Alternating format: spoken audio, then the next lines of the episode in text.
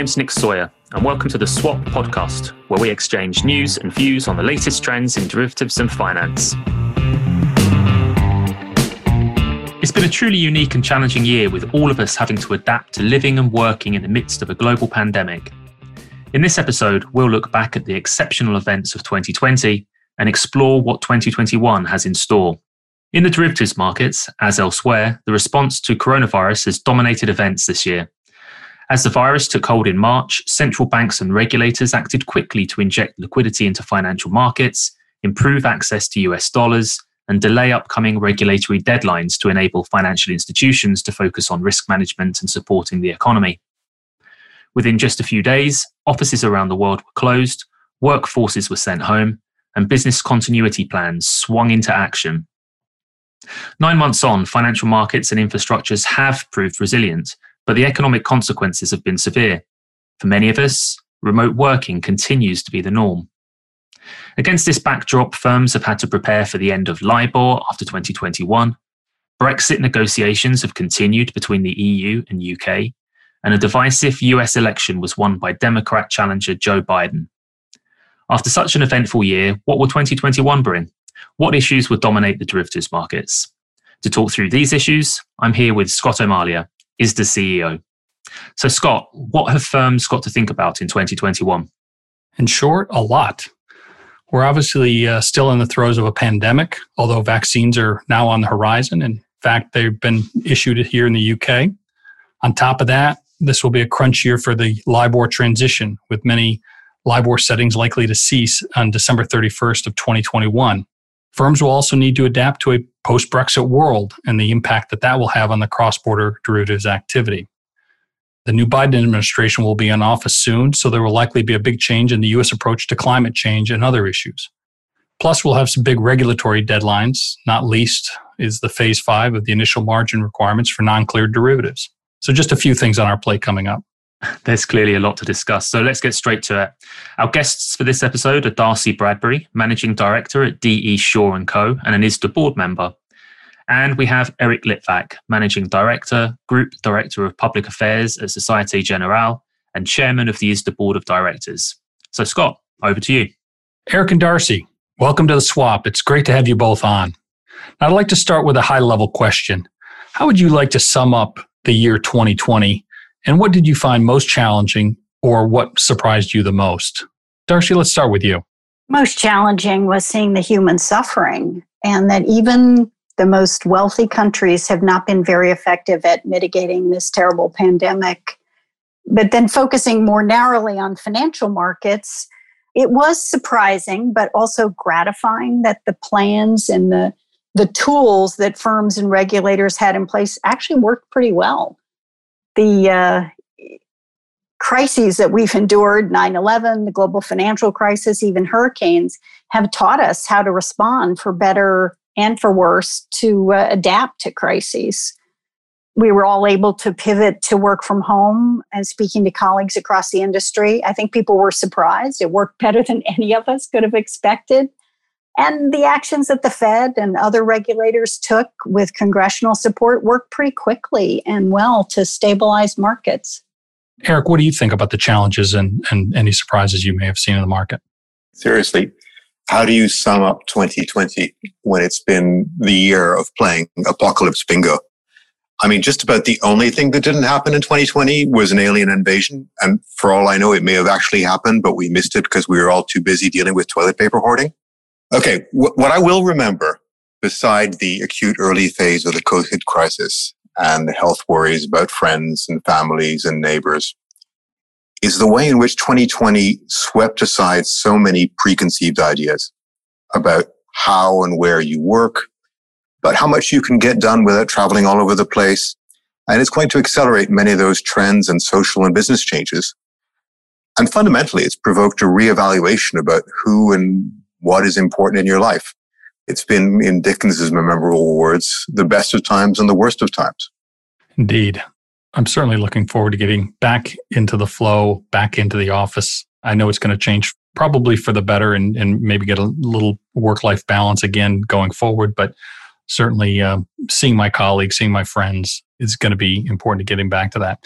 Now, Darcy, you touched on the response to the market crisis. There was a period of extreme volatility during COVID, right when the pandemic was kind of, you know, emerged uh, as a global event. The financial system did hold up pretty well, as you noted, and key markets and infrastructures continue to function, and financial institutions did remain resilient. From both the sell side and the buy side perspective, what do you think really worked well here, and what didn't work so well, and maybe why? Yeah, Eric, you want to start with that from a sell side perspective? Sure. So, if we cast our minds back to the first quarter, it was a period marked by unprecedented levels of uncertainty, which prompted extraordinary levels of risk aversion and an almost desperate dash for cash from actors across the entire spectrum. So, that made it exceedingly difficult to price risk assets in that environment, and that led to severe dislocations. Price discovery continued to function, but it reflected very distressed conditions. Post trade infrastructure held up well, but under severe strain if you'll recall, at the time, there were some calls from, from various quarters to shut down markets, but this was resisted by market venues and supervisory authorities, and, and wisely, I think, as the consequence of shutting down markets would have been to make things, I think, a lot worse. Still, it was touch and go there for a while, and it took the prompt and massive action of leading central banks to send the necessary stabilizing signals by relieving the potentially toxic liquidity squeeze with just floods of liquidity. Interesting. Darcy, what, what about from the buy side perspective? What were you seeing? Well, I agree with Eric that one of the most important things the government did was allow the markets to stay open and find their new levels. It was pretty volatile, and there were a lot of calls to stop trading. But the policymakers understood that the markets needed to process this very significant economic change.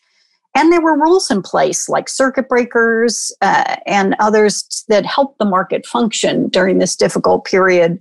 Secondly, the, the regulators actually provided sort of practical relief for regulated entities, which is not a small thing.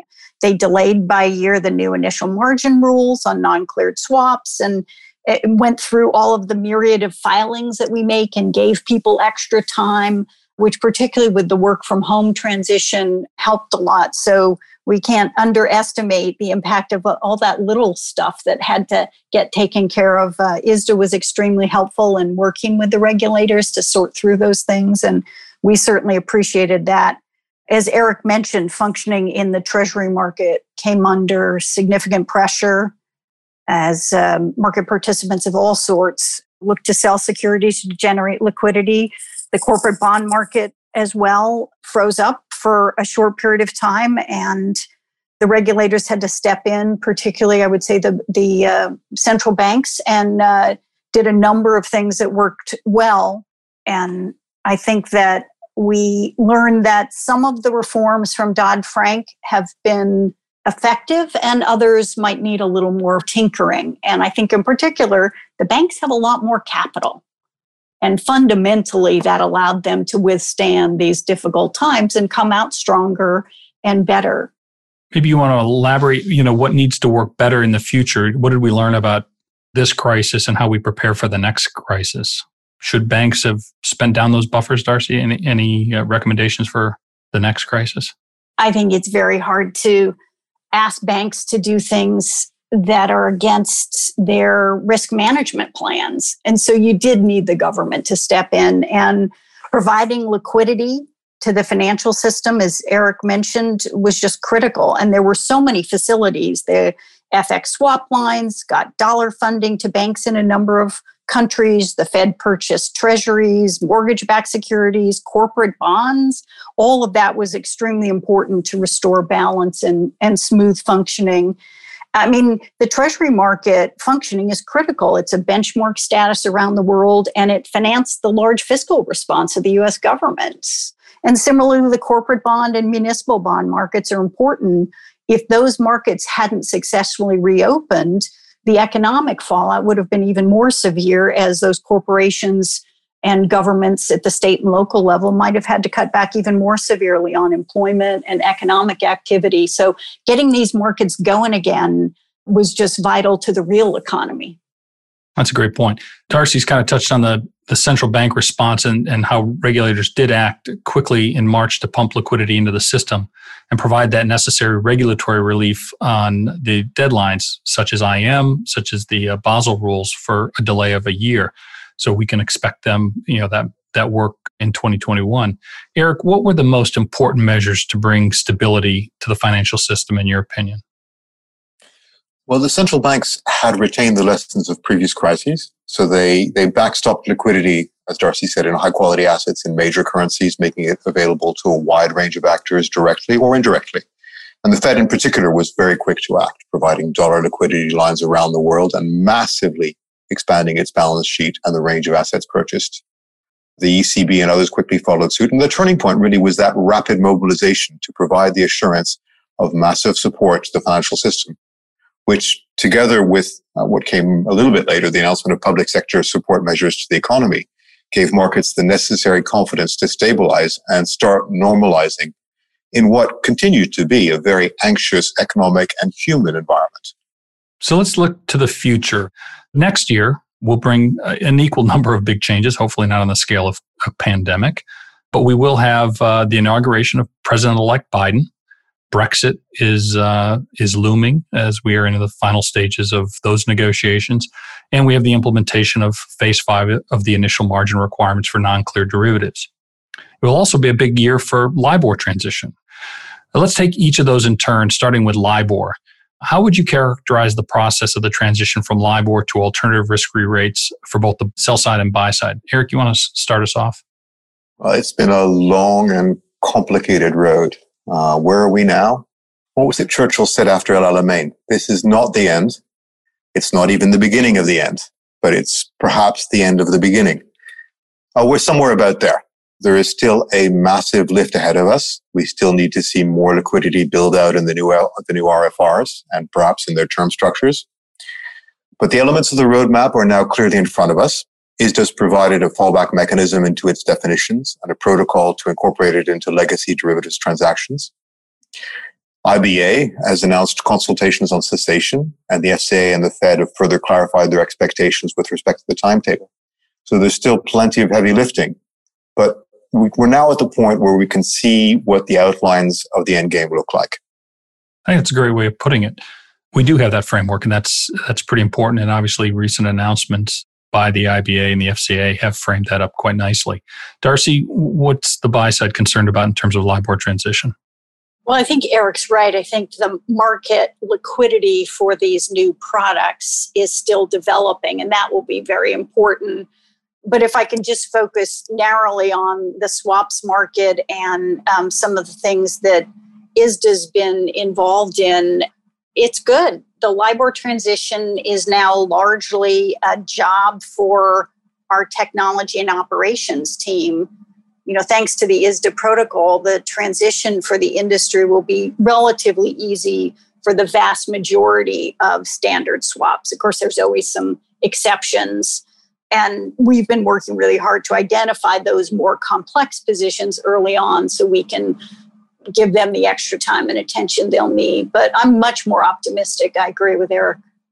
So, in January 25th of 2021, we will see the new ISDA fallbacks come into effect. This is an important development. And maybe you can give me a, a board perspective around the decision to take on the role of developing this consultation, working with the Department of Justice to make sure that it met the antitrust reviews and developed a solution that the the entire market or most of the market could you know willingly adhere to give us some insight as to the board perspective on that and, and how important ISDA's role was in delivering a mutualized solution for the industry to create efficiency and, and to cut costs. Eric, as chairman, I'll let you start off with this one. Sure. So this is an issue that the board took on, or that ISDA took on at the board's direction about two and a half, three years ago. And it's been probably our number one priority during that time because the single biggest part of global IBOR exposure is in the derivatives market. So we really owned that problem and we needed to, to move forward on that. And moving to appropriate fallbacks is a critical step of the process. Many existing contracts extend far beyond the likely end date for LIBOR. And in most cases, the pre-existing contractual terms for non-publication were completely inadequate for the scenario of cessation. These ISDA fallbacks provide an industry agreed mechanism for moving to an accepted replacement rate based on a risk free rate plus a spread to account for the credit spread component of the bank offered rate. And these ISDA fallback protocol allows that contractual mechanism to be seamlessly incorporated into the legacy contracts for all protocol participants, saving them the enormous operational burden of renegotiating and repapering their existing transactions. So this has been the board's focus in delivering a key component of this, the structural solution for transitioning off LIBOR. That's where we needed to bring the industry communally. And it was important to get to that point in a way that showed broad transparency and consultation and avoided any anti-competition pitfalls. Darcy, what about you? What, uh, as a as a board member, how did you see this playing out? Well, as a board member, I want to say I'm very proud of the work that the ISDA team has accomplished. It was not easy. And having a transparent, orderly, and broadly consultative process was just critical to making the LIBOR transition for swaps a success. Bringing together all the different types of market participants, enabling them to develop a consensus on a fair and reasonable way to convert LIBOR contracts took a lot of hard work and a lot of caring. And the team really stepped up. So I hope you're proud of them, Scott. Extraordinarily. I think since Eric's throwing out famous quotes, I think it was Mike Tyson that said everybody has a plan right until about the time they get punched in the mouth.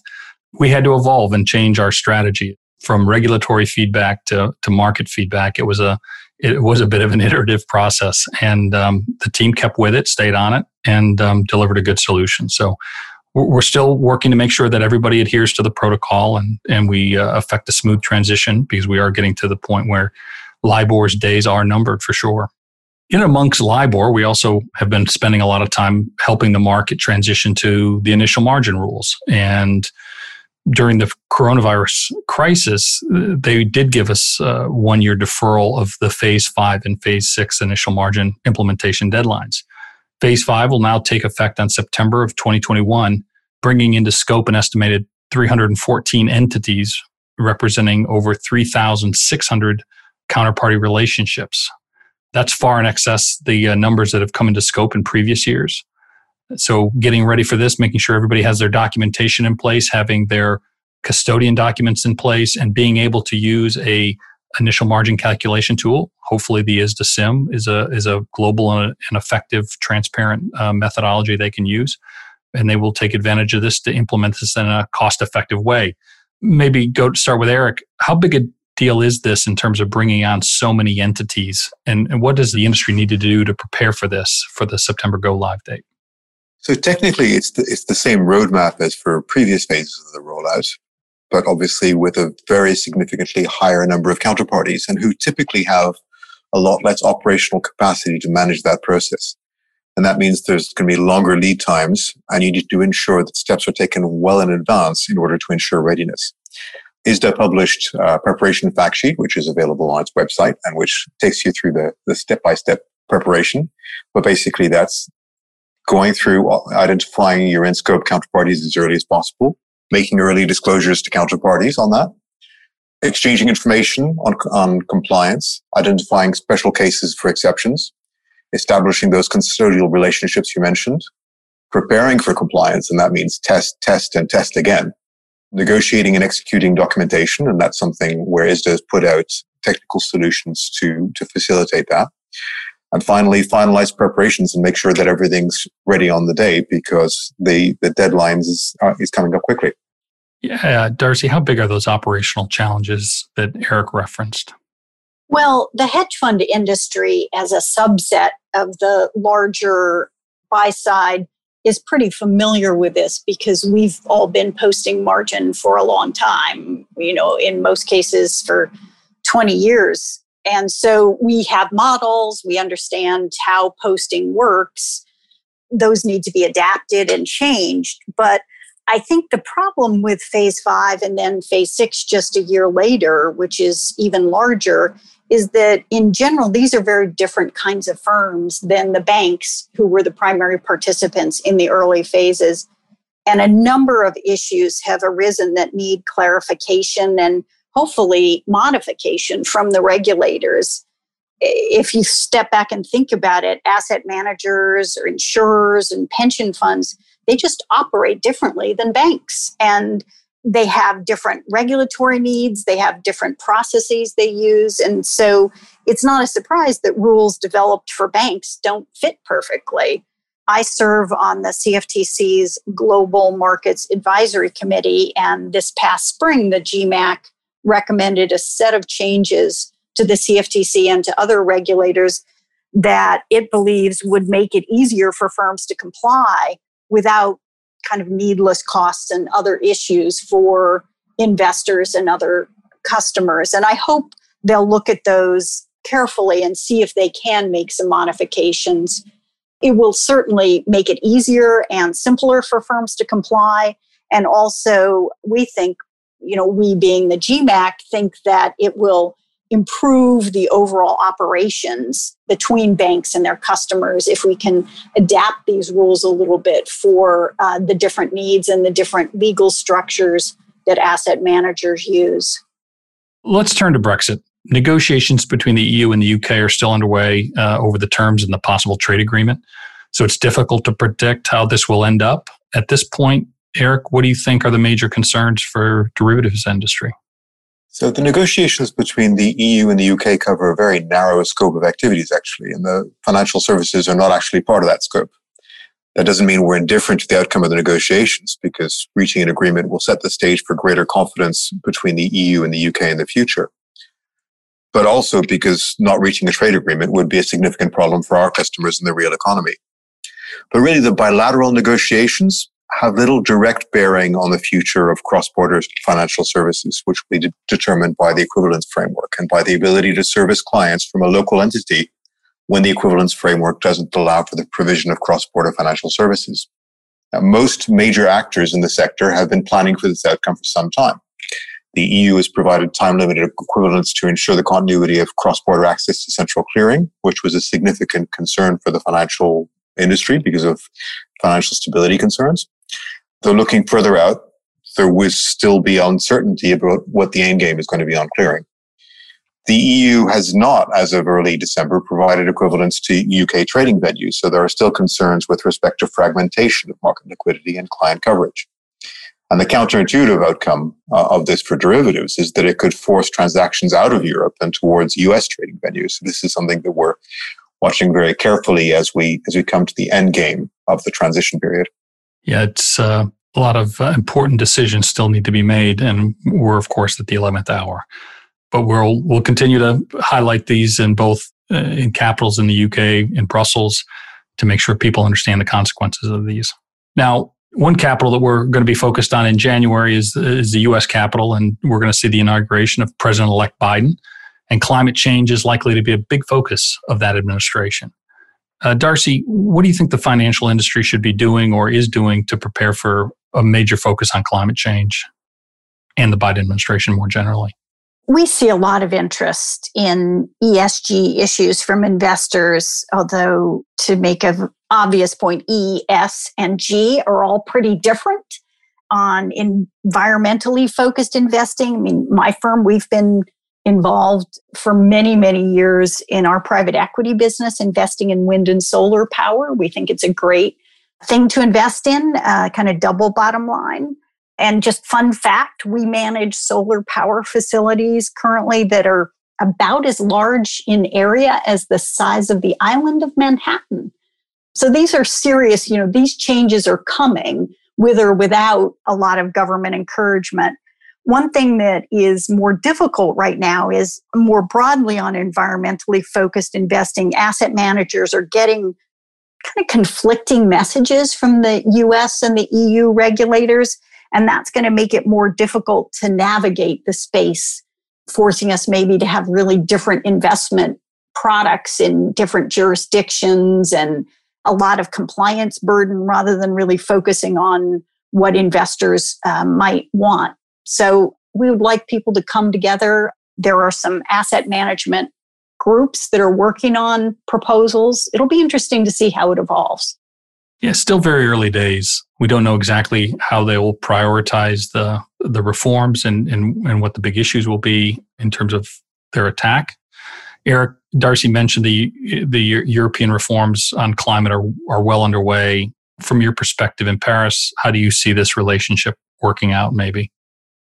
Yeah, this has been an enormously important area of activity for the European financial sector for several years now. Because financing the transition of the economy to a more sustainable long term path is an enormous undertaking. It's going to require trillions of euros of investment over the coming years. And alongside the client interest that Darcy's mentioned, at the same time, this has been a major driver of regulatory activity with new requirements for sustainability disclosure to customers, for reporting of activities in compliance with the EU taxonomy, and for incorporating climate risks into a risk framework. In that context, it's very welcome to have the, the US rejoin climate initiatives. That will be helpful for aligning the direction of travel overall. But as Darcy said, it's incredibly important given the magnitude of the undertaking to avoid overlapping and competing regulatory frameworks. And it would be very unfortunate if one result of the, the return of the US into the efforts for climate transition were to be conflicting regulatory and compliance requirements that would tie up efforts at financing the transition in conflicting red tape. That's a great point. Um, by many estimates, it's uh, over $100 trillion in investment to get to the, the Paris Accord goals.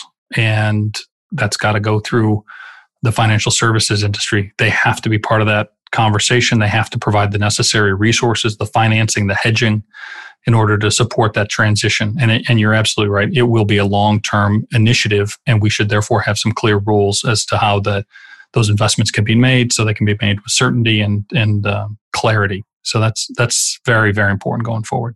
Let me pull back a little bit more and, and and maybe Darcy, what are the other priorities U.S. regulatory agencies may begin with um, outside of the climate scope in the in the Biden administration? What can we look to for this new new group of people coming in? Well, the um, old adage is that people are policy. So, since we don't know most of their regulatory picks yet, it's a little early to say. Certainly, from things I've been reading, it seems there's going to be a clear focus on consumer protection. And I think you'll see that at, across a number of agencies.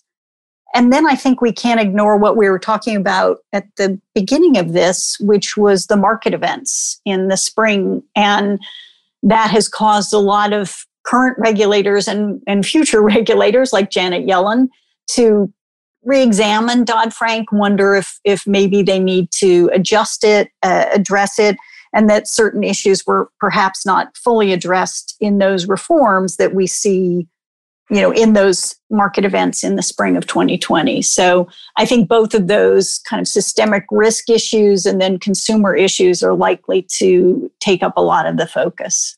Yeah obviously they have a health crisis to manage and an economic crisis um, for many small businesses, medium sized businesses, even large businesses that have seen their business severely impacted as a result of the pandemic. Eric, any pers- thoughts on your perspective and, and maybe maybe a cross border uh, outlook on this? If we position ourselves in relation to where we were post Dodd Frank, where cross border was was a real sticking point, I think we've made a lot of progress since then. It's still complex to get to agreements between different jurisdictions on equivalence or substitute compliance, uh, but we made progress on that.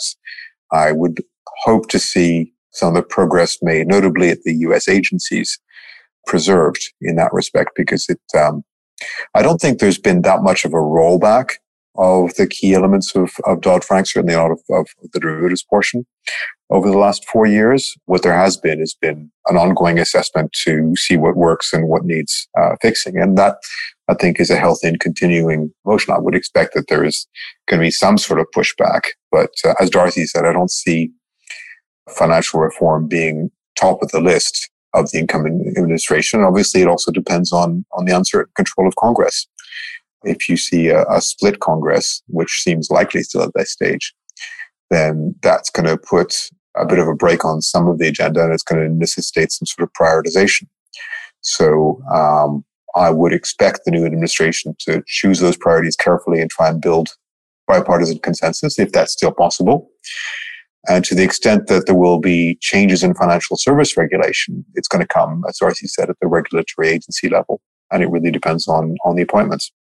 I'd like to finish up by focusing on another critical topic for the derivatives industry, and that's diversity. Darcy, maybe you could give us your perspective and how might you rate the current efforts in diversifying the financial services industry and what more could be done on this front? Our industry, the derivatives industry, does not look like America. And I believe collectively we're missing out on talent if we don't change our approach. I hope the events of 2020 have opened more people's eyes to the damaging impact on individuals, but also the corrosive impact on our whole society that these gross inequities create. From conversations with colleagues at other firms, I think many firms are taking a hard look at their hiring and retention policies to see how we can source talent more inclusively and give a lot more talented people an opportunity to prosper from and contribute to our industry. And ISDA can really play a role. Scott, you and I have been talking about this just like we're a clearinghouse for ideas about how to change LIBOR contracts, we can be a clearinghouse for firms to share best practices and also collectively encourage persons of color and women to consider careers in finance that they may not even be aware of. Exactly right. Eric, what do you think? As Darcy said, we're, we're still a long way from the target. What I am proud of is that uh, at ISDA, we have high levels of diversity within the staff. And that's a, a real reflection of, of what the broader society looks like. It's been a priority of the board. The board itself has set itself targets for diversity and inclusion. Necessarily, the board is to some degree the reflection of the broader industry. So it's a, it's a difficult slog, but we are making significant progress and we have ambitious targets. And then looking further out, I think we have a responsibility of outreach and we discussed the issue of, of financial education in order to bring younger and more excluded people into financial education and, and, and help them work up the ladder because, because this is a long-term project. You don't just solve it by, uh, by putting quotas. Making progress on quotas is, is a positive sign and it helps to change thinking, but you need to do root and branch change. Completely agree.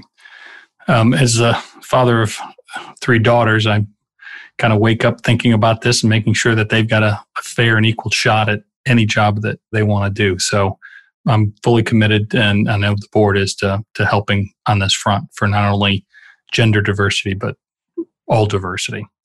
Now, I'd like to end the podcast with a question for my guests about how you got into this business. I rarely think that anybody kind of sets their career designs on joining the ISDA board or maybe even getting into the derivatives business at all. But how did you each find your way into this position and this role? I'm fascinated know, I'm sure our listeners would as well. Darcy, you want to start? Well, like most people, I didn't really know anything about finance when I was growing up, but I had always um, excelled in mathematics and public speaking.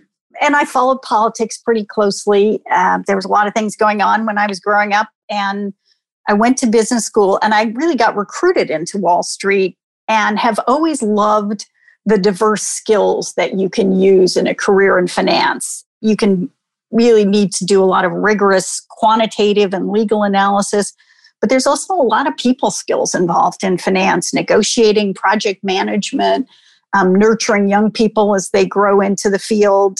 And finance tends to attract really smart people. So then I, I had the opportunity to serve in government, first in New York City as the deputy controller and then at the US Treasury. And I got a whole nother graduate degree in how government works and, and how people approach these important policy decisions. About 20 years ago, I moved into the hedge fund industry and and today, my dream job at DE Shaw, it really allows me to combine a lot of these interests in public policy and rigorous analysis, people skills, and I still get to work with really smart, nice people. So it's been good for me. Eric, what about you? Well, I had a lot of dream jobs growing up, but uh, by the time I came into the job market, there weren't too many openings for astronauts or explorers. And I guess I wasn't really cut out to be a fireman. like many people, I guess I kind of got into finance by accident. But it was a really interesting time in the mid 80s in London when a lot of creative things were happening in finance and one thing led to another. I've been fortunate enough to be with the same firm for over 30 years. I've done lots of different jobs in that time and I have never been bored. And for the past 14 years, ISDA has been a big part of that adventure. So thank you. Indeed. Well, thank you both for joining me on the swap today. It's a fascinating conversation, a look back to COVID and the crisis we went through. Never a dull moment over the past year. And certainly 2021 is going to be equally as exciting, I think, hopefully without a pandemic and hopefully without a crisis, but it will be a busy year nonetheless. Thank you again for joining us today. Thank you, Scott. Thank you. Scott, I think we could have spent a whole episode on every single one of those issues. In fact, we probably will as we go through 2021. We heard about the industry priorities from Darcy and Eric, but to what extent do ISDA's priorities for 2021 align with that? I think they align very well. LIBOR, initial margin, Brexit, ESG, those are all very important issues and something that we have on our agenda for 2021.